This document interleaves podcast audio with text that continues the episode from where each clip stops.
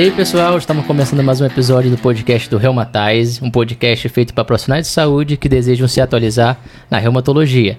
Meu nome é Pedro e hoje, antes de iniciar mais um episódio especial e com amigos e convidados de milhões, eu gostaria de apresentar um novo integrante do time do Reumatize, o Ricardo Amado. Bem-vindo, Ricardo. Tudo bem, gente? Prazer estar aqui. Hoje a gente vai falar um pouquinho, né, um episódio sobre inibidores da JAK, a interface da reumatologia e da dermatologia. E para isso a gente tem dois convidados muito especiais para a tarde de hoje, que está muito agradável. Vou apresentar para vocês a Rafa, a doutora Rafaela Gonçalves. Ela é reumatologista com mestrado e doutorado pelo Hospital de Clínicas de Pernambuco, o HC, professora adjunta da disciplina de reumatologia da UFPE, supervisora do programa de residência médica em reumatologia também do UFPE e é coordenadora do ambulatório de artrite psoriásica e membro da comissão de artrite psoriásica da SBR e do GRAPA. Então vou apresentar para vocês o Dimitri Luiz, que é o nosso dermatologista hoje que vai fazer essa interface. Ele é dermatologista com mestrado e é doutorando pela Unicamp, docente do ambulatório de psoríase, colagenose e doenças imunomediadas da Unisa. É membro da diretoria do GRAPA e é dermatologista dos hospitais. Israelista Albert Einstein do alemão Oswaldo Cruz e sócio da Sociedade Brasileira de Dermatologia. Sejam bem-vindos. Obrigada. Então, nesse episódio, nós vamos abordar, como sempre, de forma bem prática, fundamentos da, do inibidor de JAK, sua relevância clínica no cenário atual, os mecanismos de ação dessa nova droga, indicações clínicas e evidências tanto na reumato quanto na dermato, benefícios, riscos, a experiência clínica dos nossos grandes convidados, que são é, dois médicos têm bastante experiência com o uso dessas medicações e também bastante importante a gente ia falar sobre o cenário atual do SUS no privado e o que a gente pode esperar no futuro próximo da reumato e da dermato. Né? Então a gente vai falar de um novo medicamento, não tão novo assim quando a gente fala dos estudos, mas a gente pensa mais até na reumatologia, né, que a gente tem mais prática, né, Ricardo? Uhum. É, nós já temos tantos imunobiológicos, é, hoje a gente é, tem um arsenal muito maior se a gente compara com a gasto, por exemplo. E aí surge outro biológico, outro biológico, outra classe de medicamento. E assim, Rafa, no âmbito da reumato, os inibidores da JAK, assim, será que seria só mais um novo imunobiológico? Será que seria é, mais uma medicação é, como se fosse um imunobiológico oral, né? A gente sabe que inibidores da JAK não são imunobiológicos, mas será que seria só uma via de administração mais fácil? Ou tem muito mais para a gente poder falar dessas medicações. Vou só entrar aí, Pedro, antes da Rafa falar, porque acho que os nossos ouvintes estão querendo saber o que são inibidores de JAK. Aproveitar para deixar para Rafa só explicar um conceito super simples aí para as pessoas entenderem do que a gente está falando. Certo. Então, pois é, o inibidor da JAK, na verdade, ele é uma molécula, como foi comentado aqui, né, um comprimido, onde ele é capaz de impedir que aquele receptor que se liga uma citocina na célula, mande mensagem para o núcleo daquela célula e produza uma citocina. Então ele vai impedir, na verdade, a produção de um pool de citocinas. É uma grande quantidade de citocinas e não uma citocina específica, né? E o interessante do inibidor de JAK, e que na verdade pode ser interessante ou não, e aí, enfim, cada um tem um perfil diferente, e a importância, na verdade, de você sempre compartilhar a decisão do tratamento com o seu paciente é o fato dele ser oral. Então, há pessoas que realmente não gostam né, de tomar injeção, há pessoas que preferem essa praticidade, porque pode levar para uma viagem, e não, enfim, pessoas que às vezes viajam muito e que podem acabar atrasando aquela aplicação do subcutâneo ou do endovenoso, enfim. Por outro lado, ele é diário. Então, nem todo mundo se adequa a isso também. Então, não é que vai ser a revolução mas vai pegar uma parcela de pacientes que vão se beneficiar até pelo próprio perfil, né? De gostar de tomar um comprimido, de preferir um comprimido. Mas, em termos de eficácia, a gente ainda não pode dizer que um é melhor que o outro, a classe do biológico, ou esse que a gente chama de alvo específico, né? A gente ainda não pode dizer que um está melhor do que o outro, mas é, vai caber mais no perfil de cada paciente, de fato. Eu, por exemplo, na época que eu tomava anticoncepcional na vida, eu esquecia muito, né? Uma chance grande de engravidar o tempo todo, né? Então, assim, para aquelas pessoas que não têm esse perfil de tomar uma medicação diária, é péssimo. É melhor você fazer uma coisa semanal ou quinzenal, enfim. É, tem a outra coisa também da questão do arma, da, do, de você armazenar a injeção, né? Então, em determinados locais do Brasil, a gente sabe que tem dificuldade de ter geladeira, de ter luz elétrica o tempo todo, tem locais que faltam muita energia. E aquela medicação, no caso do biológico, ele precisa estar tá num range aí de, de temperatura que às vezes você não consegue. Então, para esse perfil também, a gente não pode nem escolher muito. É melhor a gente fazer um comprimido que vai funcionar como um biológico, vamos dizer assim, né? Então, acho que é basicamente isso. Entendi. E na dermato, acho que imagino que não seja muito diferente, né, Dimitri? Assim, nós temos também várias opções de imunobiológico e o uso de JAK seria mais uma opção para casos refratários, eficácia, ou a gente também levaria em consideração tudo isso que a Rafa falou de acesso, armazenamento, via de administração? Como é que é na dermatologia? Eu acho que isso tudo se aplica, é bem interessante pensar né, nesse, nesse aspecto também social da coisa. É, na dermatologia, acho que a gente aprendeu muito com reumatologista, assim, é, até de eventos adversos, de indicação, o que pedir, triagem, tudo. Que a gente tem entendido sobre. Na verdade, a gente tem descoberto os inibidores de JAK com a dermatite atópica, né? A gente teve lançamento de, de drogas para dermatite atópica, a gente tem o padacitinib é, e agora teve lançamento recente também do abrocitinib e já tinha o baricitinib, que são medicações que já têm uso na reumato, exceto o abro, que veio só para DA. Todas elas é, tinham já um uso na reumato, às vezes foram até lançados mais ou menos na mesma época, ou um pouquinho antes para dermato. A reumato já tinha o TOFA, né? Que a gente tinha alguma experiência de relato de caso com alopecia areata, com vitiligo. Agora vem também a, os, os inibidores de JAK para alopecia areata, é, sendo estudados para vitiligo. A gente vai ter um inibidor específico de TIC2 para psoríase em placas. Então a gente começa a, a ver mais o inibidor da JAK no cenário dermatológico. Então, que interessante, né, Pedro? Acho que a gente tem aí na reumato vindo para problemas antigos, mas na dermato a gente tem já o inibidor de JAK para problemas novos, né? Então a gente tem aí uma nova saída, uma nova classe de medicação para problemas ainda não resolvidos. E eu acho que na nossa, na reumato também a gente tem pacientes não respondedores. E ter uma classe a mais realmente é interessante com um mecanismo de ação diferente. Então a gente tem paciente hoje falhado a muitos tratamentos, tanto algemates sintéticos quanto a biológico, e que o inibidor de JAK pode ser uma, uma opção interessante. A gente estava discutindo ontem mesmo na Rafa, talvez aí entender um pouco melhor o perfil de cada paciente imune, que a gente ainda não tem isso documentado, qual que é a via de sinalização de cada paciente predominante, talvez tentar explicar através desse mecanismo por que alguns não respondem a certos medicamentos. E aí a gente tem inibidor de JAK com uma talvez possibilidade nova para alguns casos. E aí acho que a gente podia comentar um pouquinho mais sobre esse mecanismo de ação, talvez dentro aí da artrite psoriásica e da psoríase, que é uma interface boa, reumato e dermato, para a gente explorar um pouquinho mais aí no podcast. Rafa, o que, que você tem aí para... Posso só fazer Pode. uma... Pode tudo. um adendo aí que você falou, que é de perfil de paciente, que a gente já viu um pouco disso com ADA. Então, paciente que tem ADA, uma doença sabidamente TH2, que a gente descobriu que não é meramente TH2, né? Porque todo a gente não é um, um só padrão de resposta, mas tem um padrão TH17 TH22 também envolvido. E até um pouco de TH1 também, mas assim, via de regra TH2 e você vê pacientes asiáticos é, respondendo por um perfil de droga melhor pacientes caucasianos para outro perfil, por exemplo, pacientes caucasianos indo melhor às vezes com DUP, o paciente asiático indo melhor com inibidor de JAK. Então isso é uma coisa que pode ser no futuro a gente entender melhor também, né? Acho que o, o caminho é agora entender melhor a epigenética das doenças. E muito legal esse tópico que o Dimitri né, tocou, né? Um o Brasil é um país extremamente miscigenado.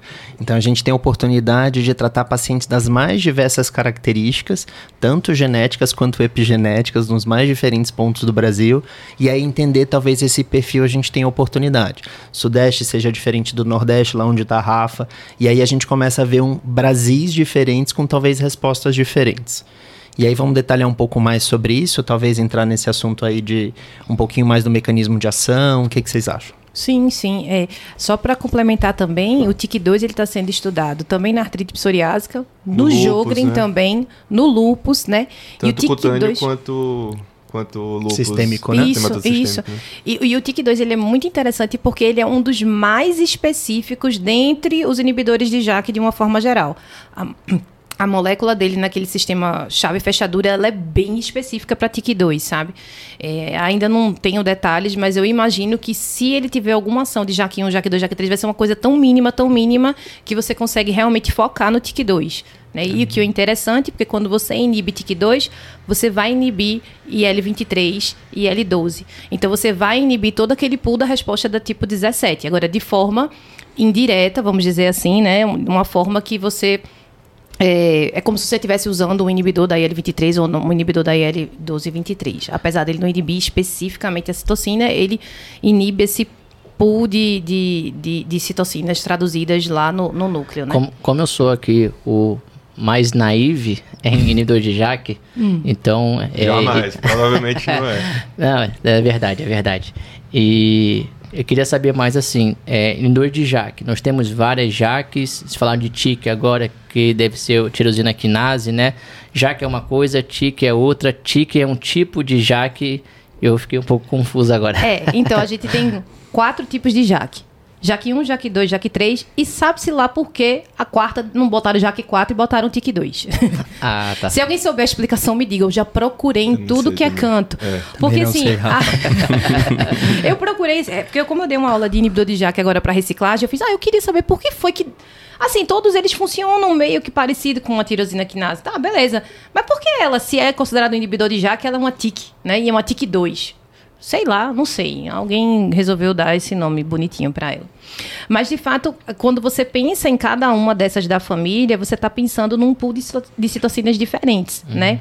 Então, é, quando você pensa na JAK1, você está inibindo interleucina 7, você está inibindo interleucina 6. Quando você pensa em JAK3, enfim, em TIC2, você vai pensando em que perfil você quer pegar mais. Inclusive, tem uma medicação que vai ser inibidor de JAK1 com TIC2, que eu acho que vai ser perfeita para as espondiloartrites. Todo Só aproveitando, Mas- gente, para trazer uma curiosidade para quem tá em casa, que eu fui dar uma olhada também antes do episódio, pra gente gravar aí o que, que é Janus quinase, né? Ah, sim, eu, eu ia falar justamente disso. do- Então vai da lá, mitologia Dimitri. grega. Não, pode falar. Não, é isso mesmo, da mitologia grega, né? Que é um deus romano, o Janus. E aí tá associado a. Ele tinha, na verdade, duas faces, o Janus, né? Então a gente fala desse dual e tá associado a. a a dois domínios da JAK, geralmente você tem um uma JAK1, JAK2 Estímulo e um e tirosino e estão ligados ao STAT. Então a gente fala do JAK STAT. Então a gente está falando de coisas duais. Geralmente estão são dois receptores acoplados e a gente vai ter a sinalização daí. E aí eles falam que esse deus ele estava relacionado ao processo de início ou abertura das coisas. Então é realmente talvez uma inibição interessante porque a gente vai inibir como a Rafaela falou, o desencadear intracelular de algumas citocinas e inibir a produção de várias citocinas através desse mecanismo. Então, muito interessante. O editor tem que pôr a foto do Deus Janus É, aí na... Na- Mas se, se não for possível, quem estiver ouvindo pode jogar Deus Janus, vai ver que ele é um deus de duas faces, porque as Janus elas trabalham em duplas, então elas são dímeros, e ele segura uma chave. Então o Deus Jano, ele está segurando uma chave que também tem a ver com a abertura de portão, então tem a ver com a abertura também de, da célula, né? Isso é interessante. É o Brepositinib, inibidor de JAK 1 com TIC2. Já existe. O pessoal que não está muito familiarizado, quando terminava com MAB, seria então um, Um biológico, um biológico, né? Então, quando termina com IB, talvez seja porque inibidor é de JAK, molécula, né? É. Outra coisa que é interessante na questão do mecanismo né, do inibidor de JAK é que o inibidor de JAK, a molécula, ela se acopla de forma intermitente. Então, ela se junta ali, né, no lugar onde o ATP ia se juntar naquele receptor, não deixa aquela, aquela, aquele receptor mandar o estímulo lá para o núcleo através da estática, como o Ricardo comentou, mas depois de um tempo ela se solta. E aquele receptor ele volta a funcionar, bem ou mal. Então, parece que o inibidor de JAK ele é mais um modulador, né? Porque ele tem essa. Além de ser um pool de citocinas que ele inibe, ele ainda tem essa questão de que você tirou, ele meio que volta. Então ele vai tentando ajustar, vamos dizer assim, aquela tempestade ali de citocinas, aquela, des- aquela desregulação de citocinas, né?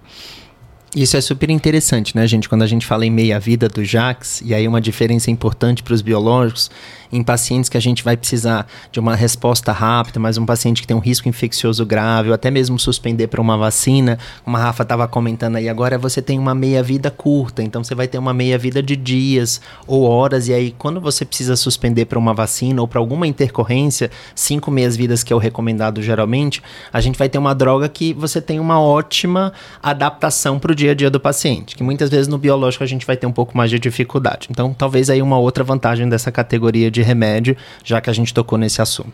Mas eu quero pôr uma desvantagem que é não dá para pensar em resposta sustentada com inibidor Exatamente. de JAK. Você tirou, já volta tudo. É. Então, se a gente pensar, porque a gente geralmente pensa que o paciente em algum momento ele vai entrar em remissão, em uma remissão sustentada, e que você vai tirar, essa premissa é a mesma para ambos, né? O que, o que eu imagino é o seguinte: realmente a minha vida é menor. Então o paciente ele precisa ter uma adesão e uma persistência muito boa para que aquilo funcione e a gente pense numa possibilidade desse paciente estar numa remissão sustentada e a gente tentar tirar algum dia, assim como a gente faz no biológico. O que eu acredito, isso é o que a premissa, né? Que as nossas doenças, e aí nossas reumato e dermato, pensando nessas doenças imunomoduladas, imunomediadas, elas não têm cura. Então, o paciente ele pode até entrar numa remissão sustentada, mas o que eu percebo em alguns pacientes que eu já tentei reduzir e retirar, eles até passam um período sem, depois a doença volta, né? Então, até que ponto vale a pena? Se o paciente quiser muito suspender a medicação, eu acho que vale a pena, porque é uma coisa que ele está querendo. Se ele não quiser, eu tenho hoje tendência a não tentar tirar. Porque, em teoria, é feita uma pressão alta e diabetes. Se eu tirar, vai Sim. voltar a desregular, entendeu? Eu não curei, né? Sim. Mas eu acho que a premissa é mais ou menos. Agora, de fato, precisa que o paciente tome todo dia, né? Aí precisa saber se o paciente vai tomar todo dia. É, né? A gente acabou de tocar num dos assuntos que eu acho que é uma das coisas mais difíceis em todas as áreas, né? É saber o quanto de remédio, por quanto tempo e depois que o paciente está ótimo, qual é o mínimo de remédio que ele pode usar. Eu acho que isso é realmente uma pergunta super difícil de ser respondida.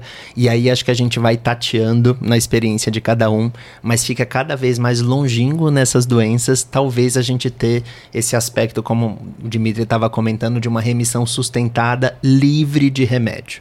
Eu acho que a gente cada vez mais está indo com esse conceito talvez difícil, né? Exatamente porque a Rafa falou. Talvez os mecanismos imunes, os receptores, depois que a gente tira ou bloqueio de citocinas, ou bloqueio de receptores, ou até mesmo o bloqueio de JAK, a gente tem uma readaptação desse sistema imune. Em um momento ou outro, esse paciente, por um gatilho de estresse, um gatilho infeccioso, ele volte a piorar o quadro da doença. Então, a gente vai ter que ainda achar essa resposta, talvez numa remissão, achar uma dose menor do que a dose que ele precisou para ser controlado, mas realmente talvez deixar sem remédio seja algo difícil da gente conseguir. E aí é uma premissa do reumatologista, né? Como convencer o paciente durante toda a vida de ser aderente ao tratamento. Isso é uma das partes mais difíceis que eu acho como médico que a gente tem como é, educação desse tipo de tratamento. Porque quando a doença vem, ela volta com tudo muitas vezes, né? É. É complicado, porque, veja, é de... hipertensão e diabetes é uma coisa que todo mundo conhece. É uma coisa que todo mundo introspecta e aquilo tá tudo bem. Poxa, fui diagnosticado com diabetes, vou ter que tomar esse remédio pro resto da minha vida. Quando um paciente nosso, ele desenvolve uma doença autoimune, uma doença imunomediada, aquilo ali não é tão bem aceito. Primeiro pelo desconhecimento, que reumato, dermato, se eu falar assim, tu é o quê? Reumato? Ah, dermato? Não, não, eu não sou dermato, eu sou reumato. ah, reumato. O que, que o reumato faz mesmo? Porque assim, já é difícil de saber tá, o que tá é o velho, reumato. Só, só gente velha. Já acha que só trata artrose, exato. Quando acha, né? Porque é difícil. Geralmente sim, é o ortopedista quem faz sim. tudo isso, em teoria. Né? Então, assim, o paciente teve um diagnóstico de uma doença crônica via de regra, as nossas lupus, né, enfim, até a própria artrite psoriásica, são doenças em que você dá em teoria, são pacientes jovens, ali nos seus 30 uhum. anos, na artrite psoriásica, 40 anos. Ele não quer receber um diagnóstico de uma doença que ele vai ter para a vida toda. Ele quer tomar um remédio e ficar bom e curado. Então ele já pergunta: eu vou começar, mas eu termino quando? Né? Mas o de psoríase é a mesma coisa. É a mesma é. coisa, né? E aí você e tem como que é que tá a awareness dessas doenças reumatológicas? Você acha que é pouca? Porque pra eu já vejo, é. por exemplo, psoríase eu já acho que é uma doença que está bem falada. Assim. Mas, a não sei aqui, mas na minha terra, apesar de bem falada entre nós, pouco conhecida entre. Sem dúvida. Acho que a pessoal. gente precisa melhorar, mas, mas acho que de todas as doenças dermatológicas, a psoríase tem o awareness melhor, né? Então, muitas vezes o paciente, ah, eu tenho psoríase, e na verdade ele tinha uma dermatite atópica, ou tinha uma doença outra, tinha um líquen plano, tinha qualquer outra coisa que não uma psoríase, mas, né?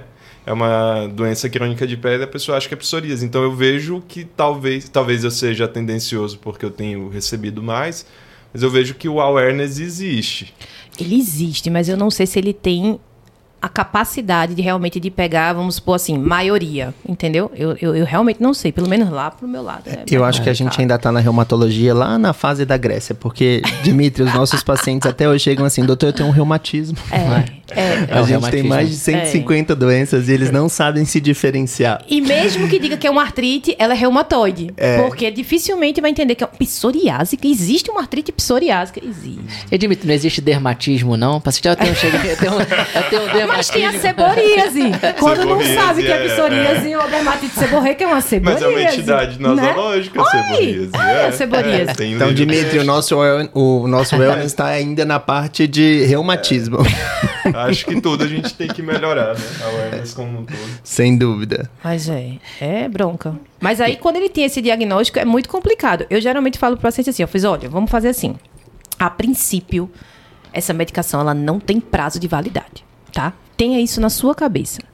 Tudo que acontecer daqui pra lá vai ser glória, certo? E vai ser um avanço. Pode ser que a gente consiga, daqui a um, dois anos, começar a espaçar. Pode ser. Parta do princípio, que- porque você já começa do ruim. O que vier de bom, dali, entendeu? Porque eu, eu aprendi com o tempo, né? Tempo aí, né, de clínica, que se você não for muito claro nisso, ele dá a entender que você disse que é uma coisa que ele vai tomar, ele vai ficar bom e depois ele vai parar. É Entendeu? Ele vai entender o que ele quiser entender. Exatamente. Então é bom sempre deixar muito claro, né? É, medir as expectativas do paciente, tratamento, É. isso até favorece ter uma maior adesão, né? E do próprio médico, né? A gente também precisa passar expectativa para o paciente, né? E a gente tem que ter uma expectativa É. também. Isso é verdade. Mas em relação assim a indicações, né? A gente sabe que tem já umas indicações lá fora, aqui no Brasil a gente acaba demorando um pouco para ter as regulamentações que tem hoje, assim, Rafa, na Reumato. É, quais medicações que estão aprovadas, que eu posso prescrever, que eu consigo usar aqui no Brasil, para qual doença? Tá. Em relação ao inibidor de JAK, a gente tem aprovado, né, no SUS, tanto o baricitinib, como o padacitinib, como o tofacitinib, a gente consegue, né? É, Para artrite reumatoide. Para artrite reumatoide, isso. Para artrite psoriásica, a gente só consegue o tofacitinib. Apesar de em bula, a gente já ter o padacitinib. É interessante que todo mundo pergunta por que, que o Bari, né, não fez trabalho. Na verdade, ele fez trabalho. Mas é, eles observaram que para resposta em psoríase precisava de dose de 8 a 10 miligramas de baricitinib. Então não era interessante prosseguir com o estudo, já que eu quero uma medicação que melhore as duas coisas dentro de uma posologia né, que já tinha sido aprovada anteriormente.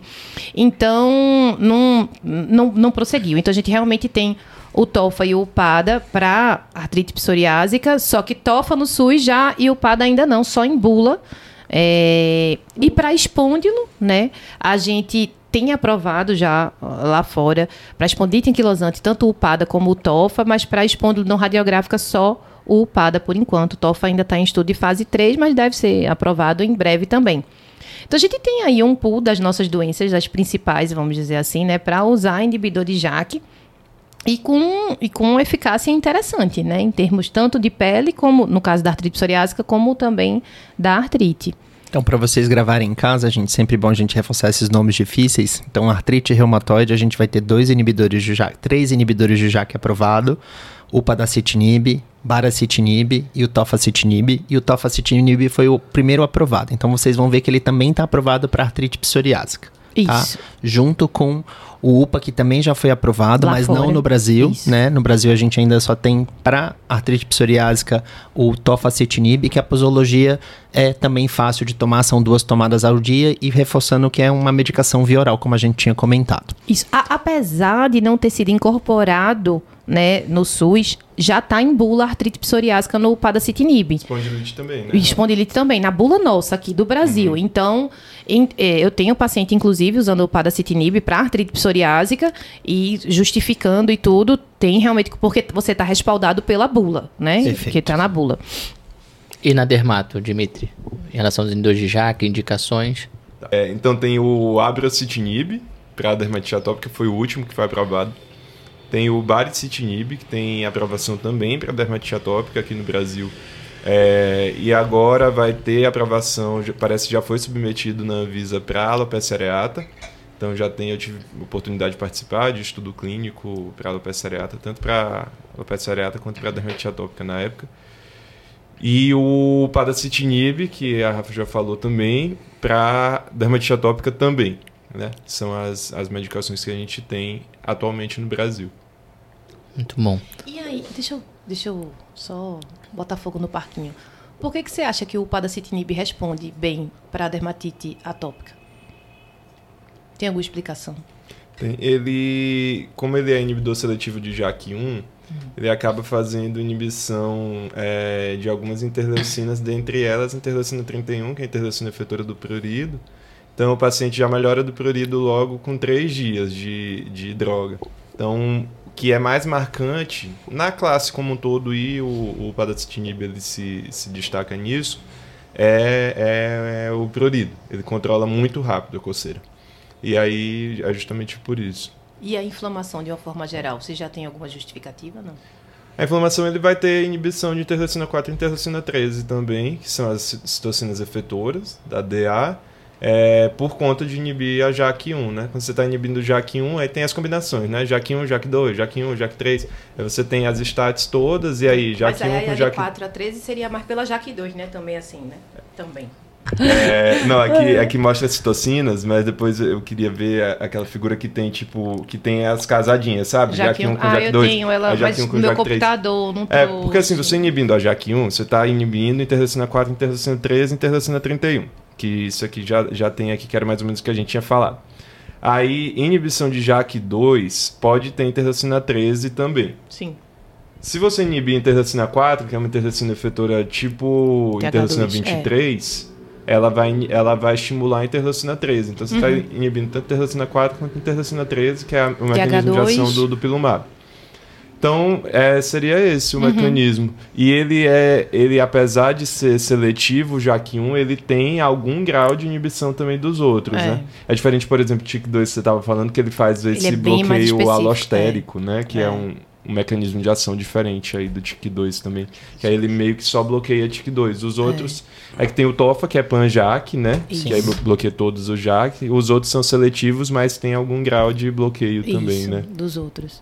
Aproveitando aí, talvez aproveite, eu lembro desse do UPA da cetinib, minha primeira paciente com artrite reumatoide e DA junto. Tava numa preceptoria lá da Janssen com, Sim. de Nova York, e aí já tava com essa resposta. Ele falou assim: usa UPA. E ela realmente ficou incrível. Controlou a DA e controlou a artrite reumatoide. Tipo, eu matei dois coelhos com, Com uma ca- UPA. com UPA. Então foi uma paciente que eu gravei, que uma ótima resposta de associação na prática era paciente com as duas doenças, né? Artrite reumatoide e DA, e ela realmente respondeu com uma É, droga é só, paciente monoterapia. Que, sim, É, é, eu uma lembro de paciente uma que seria paciente- candidata a dois biológicos, né? a Exatamente. É. Não, eu lembro de um paciente que você até discutiu outro dia comigo, outro dia não, já tem um tempinho. Uma paciente sua, acho que tinha É. Tá DA, ótimo. né? DA e Espondilite. espondilo, né? É. Espondilite, né? Antes de ter aprovação em bula, né? Antes a gente aprovação. começou. É, mas já tava acho que em fase 2 para 3 já, a gente É. tinha discutido lá na, na espôndilo. Aí essa era Tá bem legal. espôndilo e dermatite atópica. Espôndilo e dermatite atópica, o paciente do Dimitri. E aí entrou com Então. UPA e resolveu os dois. Mas isso aí- Nem não, mandou isso por. aqui- Tá tratando a espondilite dela, viu? Não, não, ela tem tá uma tratando- reumato, mas é, é em Minas, por isso que ela não foi contigo. E, e- isso que vocês estão falando até, que tu falou de associação de, de biológico e associação de biológico com inibidor de JAK, né? É importante saber exatamente quais são as citocinas que você está inibindo quando você inibe determinada JAK, para que você não faça uma, uma inibição bloqueio, dual, né? Porque, por exemplo, se você for usar um, um inibidor de L23 e você for usar um inibidor de JAK, você está inibindo IL-23 duas vezes, vamos dizer assim. Você pode aumentar muito o risco de efeitos adversos, né? O ideal seria é, é, associar com um biológico que não seja inibido diretamente, como o anti-NF ou o anti-L17, que não são inibidos diretamente pelo inibidor de JAK, né? Porque isso está sendo uma tendência nos pacientes recalcitrantes, né, que não conseguem responder com nada, você tentar fazer algum, alguma associação. Mas aí, então, qual seria o problema? Explica melhor para a gente, assim, se Então, fosse... se eu faço um inibidor de JAK, né, e aí eu estou inibindo, de certa forma, ali TIC2 em qualquer um desses, né, eu estou inibindo a IL-23. Tá, aí, zerar IL-23, por exemplo, já então, tem algum não, dado de... Não tem dado, mas assim, tal, é talvez né? você faça uma inibição muito muito maior, entendeu? E aí eu não sei se vai ter algum evento adverso com relação a isso. Se a gente está querendo modular mais, a gente pega vários braços diferentes para tentar diminuir de forma né? Enfim. Um pouco de Esse racional da Rafa é muito legal, né? Porque assim, a gente tenta equilibrar a resposta imune entendendo essa sopa de citocinas.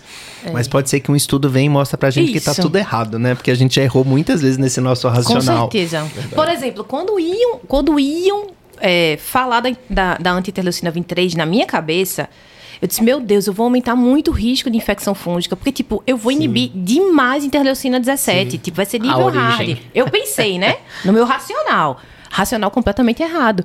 Porque a gente tem tantas outras citocinas que fazem o papel da interleucina 23 na resposta tipo 17. Então, se eu inibo interleucina 23, eu vou estar inibindo uma parte da interleucina 17, mas eu vou estar produzindo interleucina 17 por outras vias. Então, não aumentou o risco de infecção fúngica.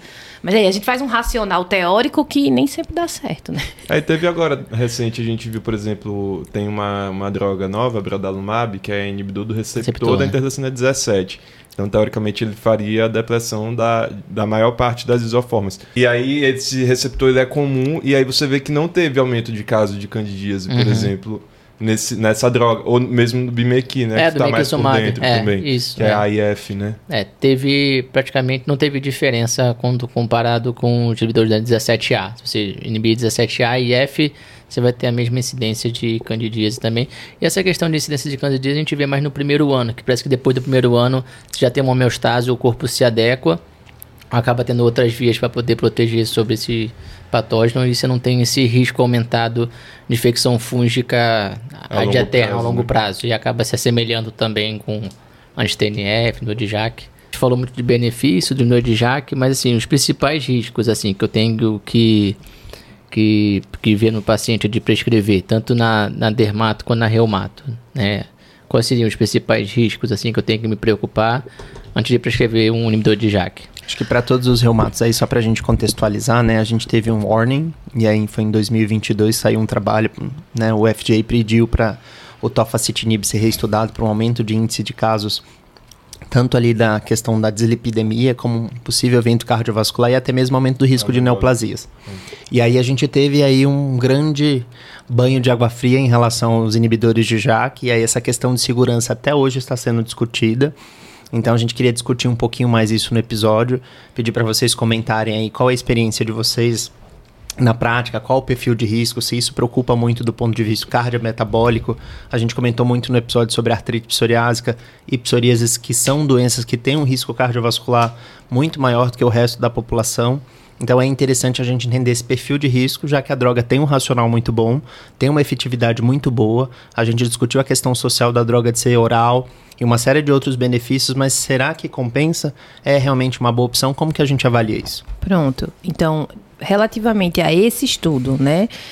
É, primeiro foi em artrite reumatoide. Parece que isso não se repete nas, nas outras. Eu, quando, eu, quando eu fiz aquela, aquela conversa com o Felipe Mies é, no SBR do ano retrasado, é, eu tinha perguntado exatamente isso para ele e eles estavam fazendo um estudo na artrite psoriásica e não, não estava parecendo ter um risco maior para a população da artrite psoriásica, assim como na espôndilo também, certo?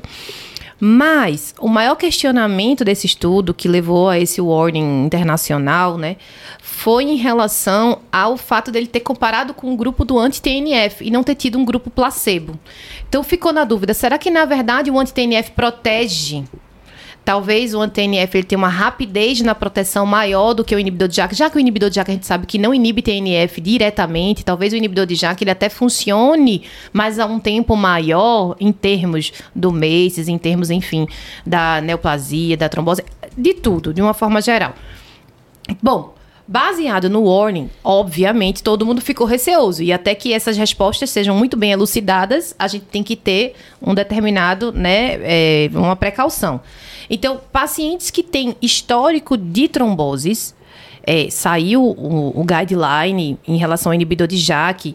Até no guideline tem, se o paciente ele já está anticoagulado, você pode fazer se você não tiver outra coisa a fazer, tá? Mas se você tiver outras opções, pensar em outras opções, né? Até porque o paciente depois vai ler e vai dizer, ó, oh, você, uhum. né, passou um remédio. Enfim. Em relação à neoplasia, né, a gente sabe que as nossas doenças pela inflamação e principalmente na artrite reumatoide, eles têm um risco maior mesmo. Então, quanto mais eu controlar a doença, menor o risco dele evoluir para neoplasia. Então, para isso em si, eu, eu particularmente não fico tão receosa. Mas eu acho que vale a pena também compartilhar isso com o paciente. Se ele for um paciente que seja realmente assim, não, eu não quero fazer nenhuma injeção, eu prefiro comprimido, e compartilhar isso, dando a minha opinião. Acho que não vai ter nada a ver, mas, enfim, a gente tem que esperar a possibilidade de Só acontecer, um, né? Um adendo que tem o ruxolitinib, por exemplo, que é um inibidor de JAK que trata. É, Isso, exatamente. exatamente. Então, Síndrome mielodisplásica, né? E ele é um inibidor de JAK2. Vera, exatamente. Exato. Então, assim, ele, ele trata neoplasias. Então, as, a mesma coisa era com a TNF. Há uns anos atrás, Sim. a TNF era o vilão na neoplasia. Hoje em dia, isso caiu por água abaixo. E a gente já tem mudado muito a estratégia. Não espera mais cinco anos, talvez dois anos, talvez até compartilhando com o paciente quão ele inflamado estiver, a gente comece antes, mas isso tudo compartilhado. Eu já tive paciente com artrite psoriásica horrorosa. Ele tinha tido um câncer de tireoide e ele leu que o anti-TNF ou os biológicos de uma forma geral podiam aumentar o risco e ele não quis tomar nada até completar os cinco anos. Ele sofreu durante cinco anos por conta disso. Então, assim, eu também tenho que respeitar. Ele não Sim. queria fazer o quê, né? Assim que terminou, enfim, é o prazo dos cinco anos, ele disse que já queria tomar e começou a tomar. Já tem outros que é muito tranquilo em relação a isso e você consegue conversar e eles aceitam. E tá tudo bem. Eu acho que tem que ser compartilhado. Principalmente quando a gente não tem a certeza absoluta, né? Na Dermato, Dimitri, como é que tá essa situação em relação à segurança? Vocês estão seguros? Ah, não, tem algum perfil aprendeu... que preocupa um pouco mais?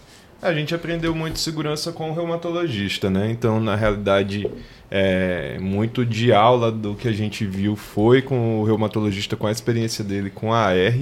É óbvio que a gente está falando de DA, dermatite atópica, que é uma doença mais comum em indivíduos mais jovens. Então a gente não tende a ver todo esse perfil metabólico que a gente vê. É óbvio que a DA tem sim, né, as suas comorbidades, tudo, mas a gente não tem esse alto nível de, de efeitos adversos que a gente viu. E um efeito adverso que a gente vê na DA, né, nos nossos pacientes jovens que a gente não viu na AR, por exemplo, que é acne, né?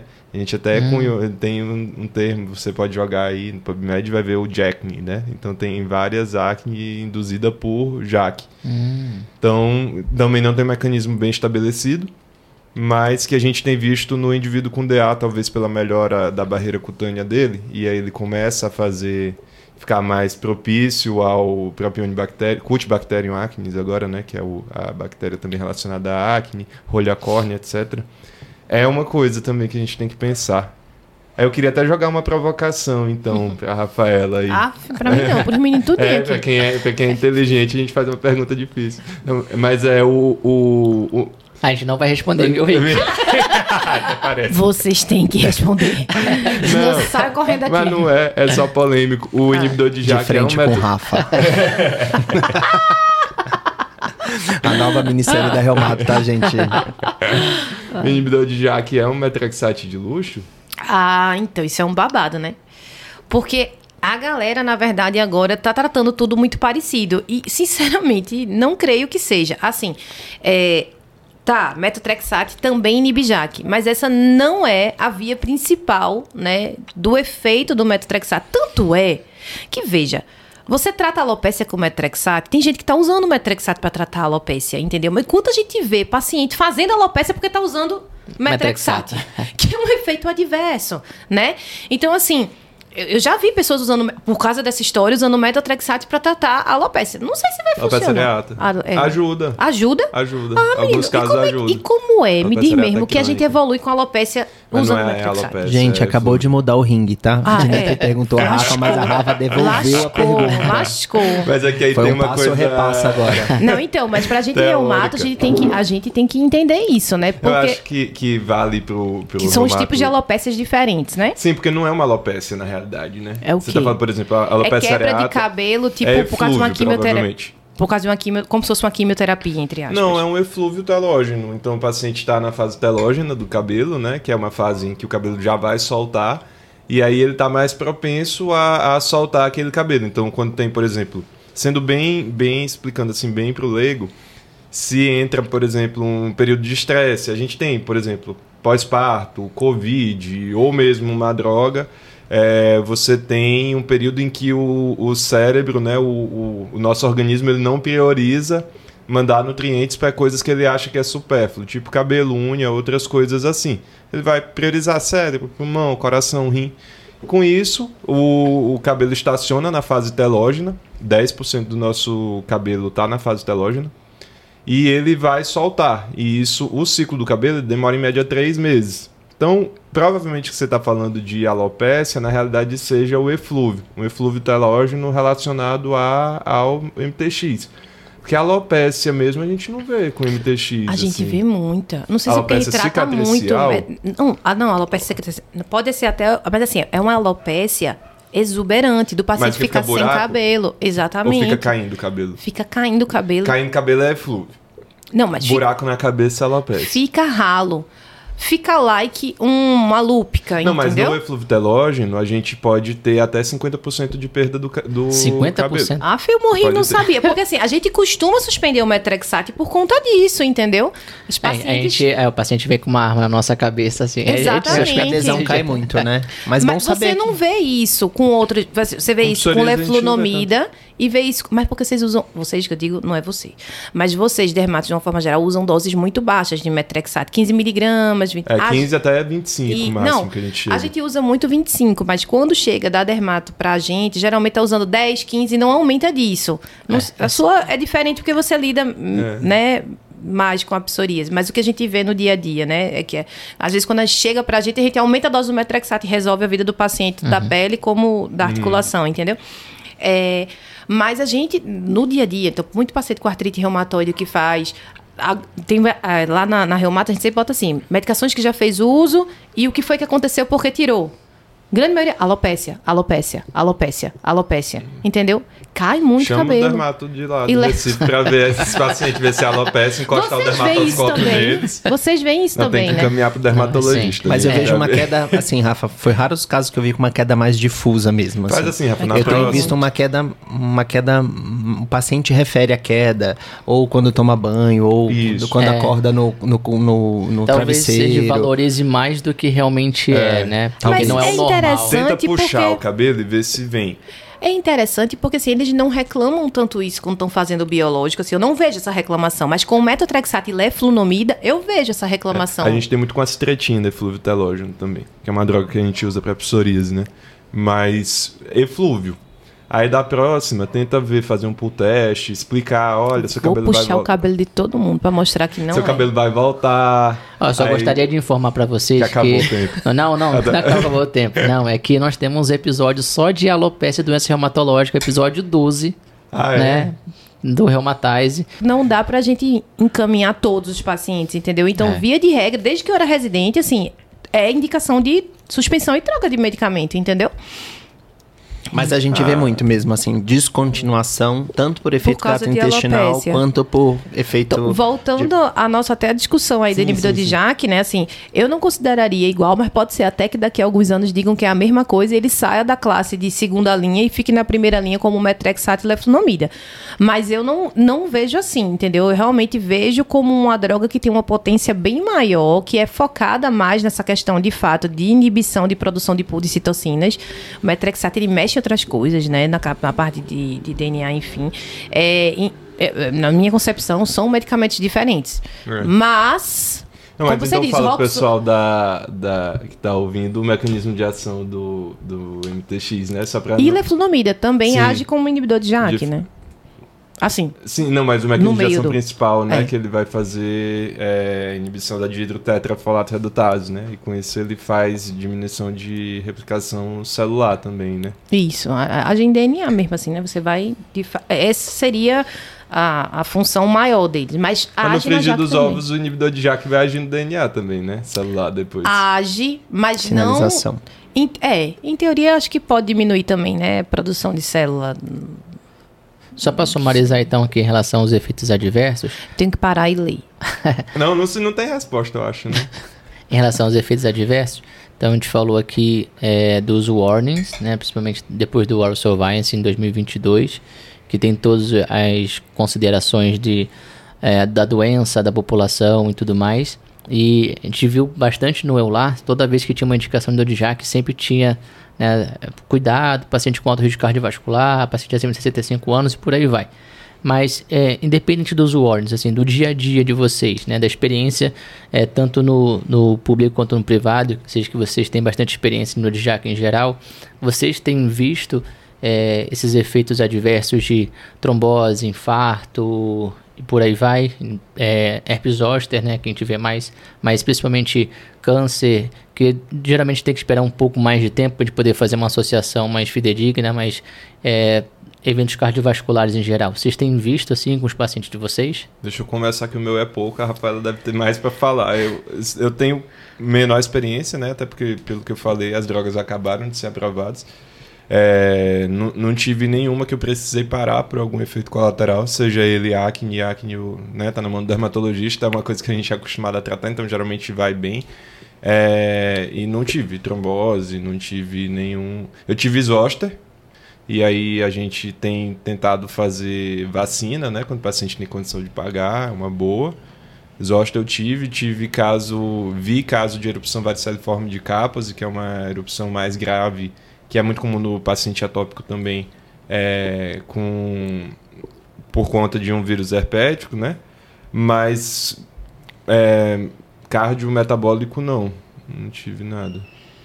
É, assim, eu tive um paciente que fez trombose, mas assim, eu não, não, não sei se foi por conta Sim, do sim. inibidor de JAK em si. Era um paciente que, na verdade, já era multifalhado. É, ele tinha psoríase, ele tinha entesite em coluna, ele tinha uma espondiloartrite psoriásica mesmo. Eu fico na dúvida se ele é uma artrite psoriásica axial ou não. Esse realmente eu tenho muita dúvida. Mas ele tem algumas outras coisas que, inclusive, a gente acabou evoluindo com um exoma, porque ele tem coisas neurológicas, ele tem coisas diferentes. Quando ele fez uma época TNF, ele piorou muito, ele fez hipoacusia. Uma poliimunidade aí que É, já confunde. é uma coisa diferente. É, e quando eu fiz o inibidor de JAK, ele tinha dito pra mim que foi a melhor medicação pra ele, em termos de dor, de tudo. Mas um mês depois, ele fez uma trombose. E é, eu, Periférica mesmo. periférica. Eu suspendi a medicação e nada funcionava para ele. 17, 23, ANTNF por conta dessa questão neurológica acompanhando junto com o neuro, a gente optou por não fazer mais. E aí eu fiquei pensando, rapaz, se ele melhorou com o inibidor de JAK, no exoma dele mostrou que ele tinha uma hemacromatose também, uma hemacromatose esquisita. Eu fiz, será que se eu fizer anti-interleucina 6 funciona para ele? Aí ele tá tomando tocilizumab tá ótimo. Vai voltar até semana que vem lá no consultório e tá bem, bem, bem, bem. Assim, existem esses casos diferentes e que acaba resolvendo com outras medicações, né? Mas esse caso ele fez trombose. Foi o único que eu tive que fez Sim. trombose. E teve um caso agora que a gente apresentou até na, na reciclagem da gente, de uma artrite reumatoide, que fez um evento cardiovascular em uso da- do inibidor de JAK, mas era uma paciente que tinha artrite reumatoide de longa data, desde 1990, com mau controle da doença, por questão de adesão e tudo. E eu me questiono se esse mês, se na verdade não foi associado à própria doença, porque ela já tinha várias coronárias cheias de gordura e tal. Então, assim, não tem como dizer também que foi por conta do inibidor de JAK, né? Então, assim, toda a minha casuística é muito pequena e eu realmente não consigo dizer que foi por conta dele. Tanto que eu não tenho medo de usar realmente, assim, a medicação. Perfeito. Eu, de experiência aí de inibidor de JAK, tinha uma época que usei bastante aqui em São Paulo, em alguns pacientes do SUS. Eu acho que facilita muito a questão de adesão em alguns pacientes que a gente sabe que não é fácil aí a infusão de alguns biológicos endovenosos e o subcutâneo muitas vezes a questão da assistência, aplicação, o armazenamento também são pontos para uma população carente que às vezes pesa bastante. Mas eu tendia nesses pacientes realmente usar uma população mais jovem, um paciente mais ativo, que não tivesse uma dislipidemia importante ou que já não tivesse tido um evento cardiovascular, uma trombose. Eu acabei tendo aí talvez um, Um tempo viés de segmento seleção, talvez. né? Exato. E um tempo de segmento curto. Eu acho que meu paciente com JAK mais antigo deve ter 4 anos ou 5 anos no máximo. Ah, bastante então, não tem nenhum evento por enquanto e o paciente por enquanto se encontra bem, tá? É, minha experiência também, acho que eu devo ter acho uns 15 pacientes também, todos do SUS, e uns dois anos e meio de segmento mais ou menos, não tive nenhum evento, assim, nenhum evento. né? Então a gente fica realmente na dúvida é, se seria mais associado à medicação, o perfil do paciente mesmo, né? Mas como a Rafa falou, teve uma excelente aula na parte de oncologia, né, com o Xavier, lá no no Eular. E o mais importante, assim, se o maior medo realmente é neoplasia, é você controlar a inflamação. Dependente da maneira do medicamento que você usar para controlar a inflamação, com certeza esse paciente vai ter uma redução do, da chance de fazer uma neoplasia.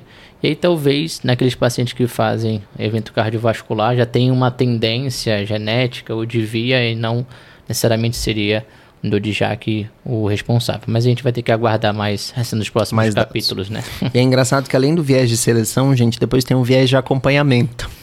Esses pacientes Some, com né? JAK, não, pelo tá. contrário, com JAK eu pego mais no pé deles do, do ponto de vista cardiovascular, eu cobro mais eles de mudança de estilo de vida, cobro mais eles em relação ao não tabagismo e eu acabo perguntando talvez um pouco mais de história familiar, de neoplasia, porque quando o paciente chega, aquela preocupação já me vem, então você acaba também selecionando esse paciente melhor no segmento para todos esses fatores de risco, que não fica tão claro para outras drogas em quando o paciente chega para gente. Então, talvez o inibidor de JAK a gente também fique mais cuidadoso no segmento, em razão de saber que a gente pode ter essas complicações. Então, é interessante saber que também vai acabar existindo esse viés de acompanhamento.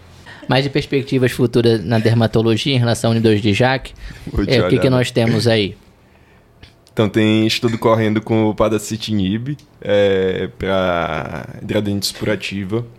Tem, tem o ritlecitinib para alopecia areata. É, tem agora a próxima indicação aí do, do baricitinib para para alopecia areata também. Tem é, inibidor de JAK tópico. A gente tem o ruxolitinib para vitiligo. Tem, tem os inibidores de fosfodiesterase, que aí já é outro tópico, né? É, mas assim, também é pequena molécula. Também tem tópico, também tem oral. Então tem algumas coisas aí por vir. Acho que a dermatologia tem, tem bastante. Olha, foi animador saber do inibidor tópico de JAK, né? Eu tava comentando com o Pedro antes Aham. do episódio, lendo, e que eu acho que é incrível a gente aumentar o espectro de tratamento, né? Acho que nos últimos anos a gente viu muita droga sublingual aparecendo, que é uma realidade que hoje com uma população idosa faz muita diferença da gente ter anti-inflamatório, né, a melhora de algumas drogas tópicas e a gente realmente precisa caminhar um pouco melhor em algumas vias de administração. Eu acho que ainda hoje na adesão a gente tem dificuldade em relação à tomada de remédios. Então, talvez vias, né, como via intranasal, via sublingual, talvez seja um futuro em relação ao tratamento das nossas doenças também. Não, legal. Você falou de medicação tópica, uma coisa que veio à minha cabeça, né, seria os pacientes com psoríase palmoplantar, principalmente plantar. Nossa, é- é- é, tem aqueles casos que não melhora, assim, não melhora, né? Não, esse inibidor de JAK tópico. Ruxolitinib para vitiligo, né? Então, eu acho que foi ele. Eu vou tirar. Tem o Tapinarof também. Ah, então foi o Tapinarof. Tá, Tem. então confundi. Que ele foi comparado com corticoide e foi bem Isso, melhor que o isso. corticoide, não É, foi isso? é. É, que Eu eu, acho achei ele tá bem fa- interessante. Mas, isso, mas isso é paciente, tópico para psoríase? É, Pra psoríase, acho é. que DA também. Mas foi, eu sei que ele apresentou para psoríase, que ele Aham. fez lá um gráfico bem. Aí não sei se foi para DA também, mas ele É. botou na aula dele para reumato que funcionou. Eu achei ele bem interessante. outras coisas, inibidor de ariocarbonatase, bicho, tem umas coisas aí por É. vir. Mas- Agora, só falando isso da, da reumato para finalizar, na verdade, quando você falou, me, me remeteu aqui que eu tinha comentado previamente que alguns deles estão sendo pesquisados, tanto no lúpus como também Hum. na esclero, na, na, na esclero, na- no, no jogre. Então, assim, várias doenças nossas vão acabar sendo beneficiadas, né? Né? A gente já usa inibidor de JAK na esclero, né? E até com resposta também pulmonar, já tem resultados aí também mostrando em relatos de caso que tofa ajuda na parte pulmonar. Então, assim, ele veio para ter a mesma abrangência que os nossos biológicos têm nas doenças reumatológicas de uma forma geral, né? Enfim, acho que daqui para frente a tendência vai ser tentar usar moléculas para tentar inibir, inclusive tem, eu nunca sei falar, ixoquipeb, que é aquele que inibe e é interleucina 17A.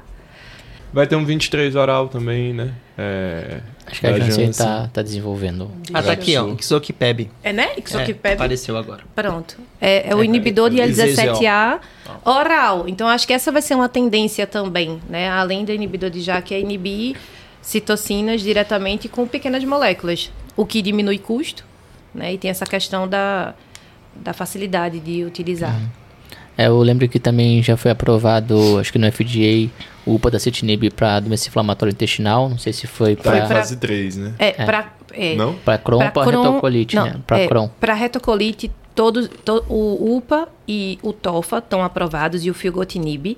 E para Crohn, o PADA. Opa, né? Tava fase 3 para 4, mas no EULAR, menininha Laura Gosek, ela apresentou como aprovado pela EMA. Ah, boa. Tá? Verdade, Então, ela colocou. é, ela aprovou para Crohn.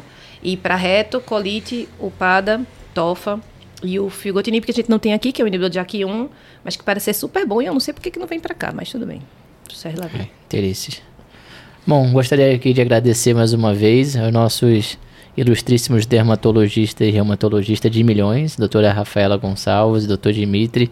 Muito obrigada, tá certo? Foi uma experiência muito legal. Quero vir para mais episódios. Gostei, super legal. Gostei de tomar vinho aqui na casa de Ricardo. Chorou de É rir, chique né? demais. a Chorei de rir, porque tudo aqui é muito engraçado. Vocês não vão ver as partes melhores, mas, Borrou a maquiagem de vida. tanto chorar de rir.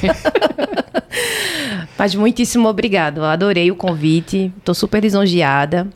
Dimitri, com você. Obrigado pelo convite também. É, eu achei legal que, assim, todo mundo aqui é nordestino de certa forma, né? É mesmo? Nossa, é verdade, a única, verdade. A única que tem sotaque sou eu, né? É, não, e eu, né?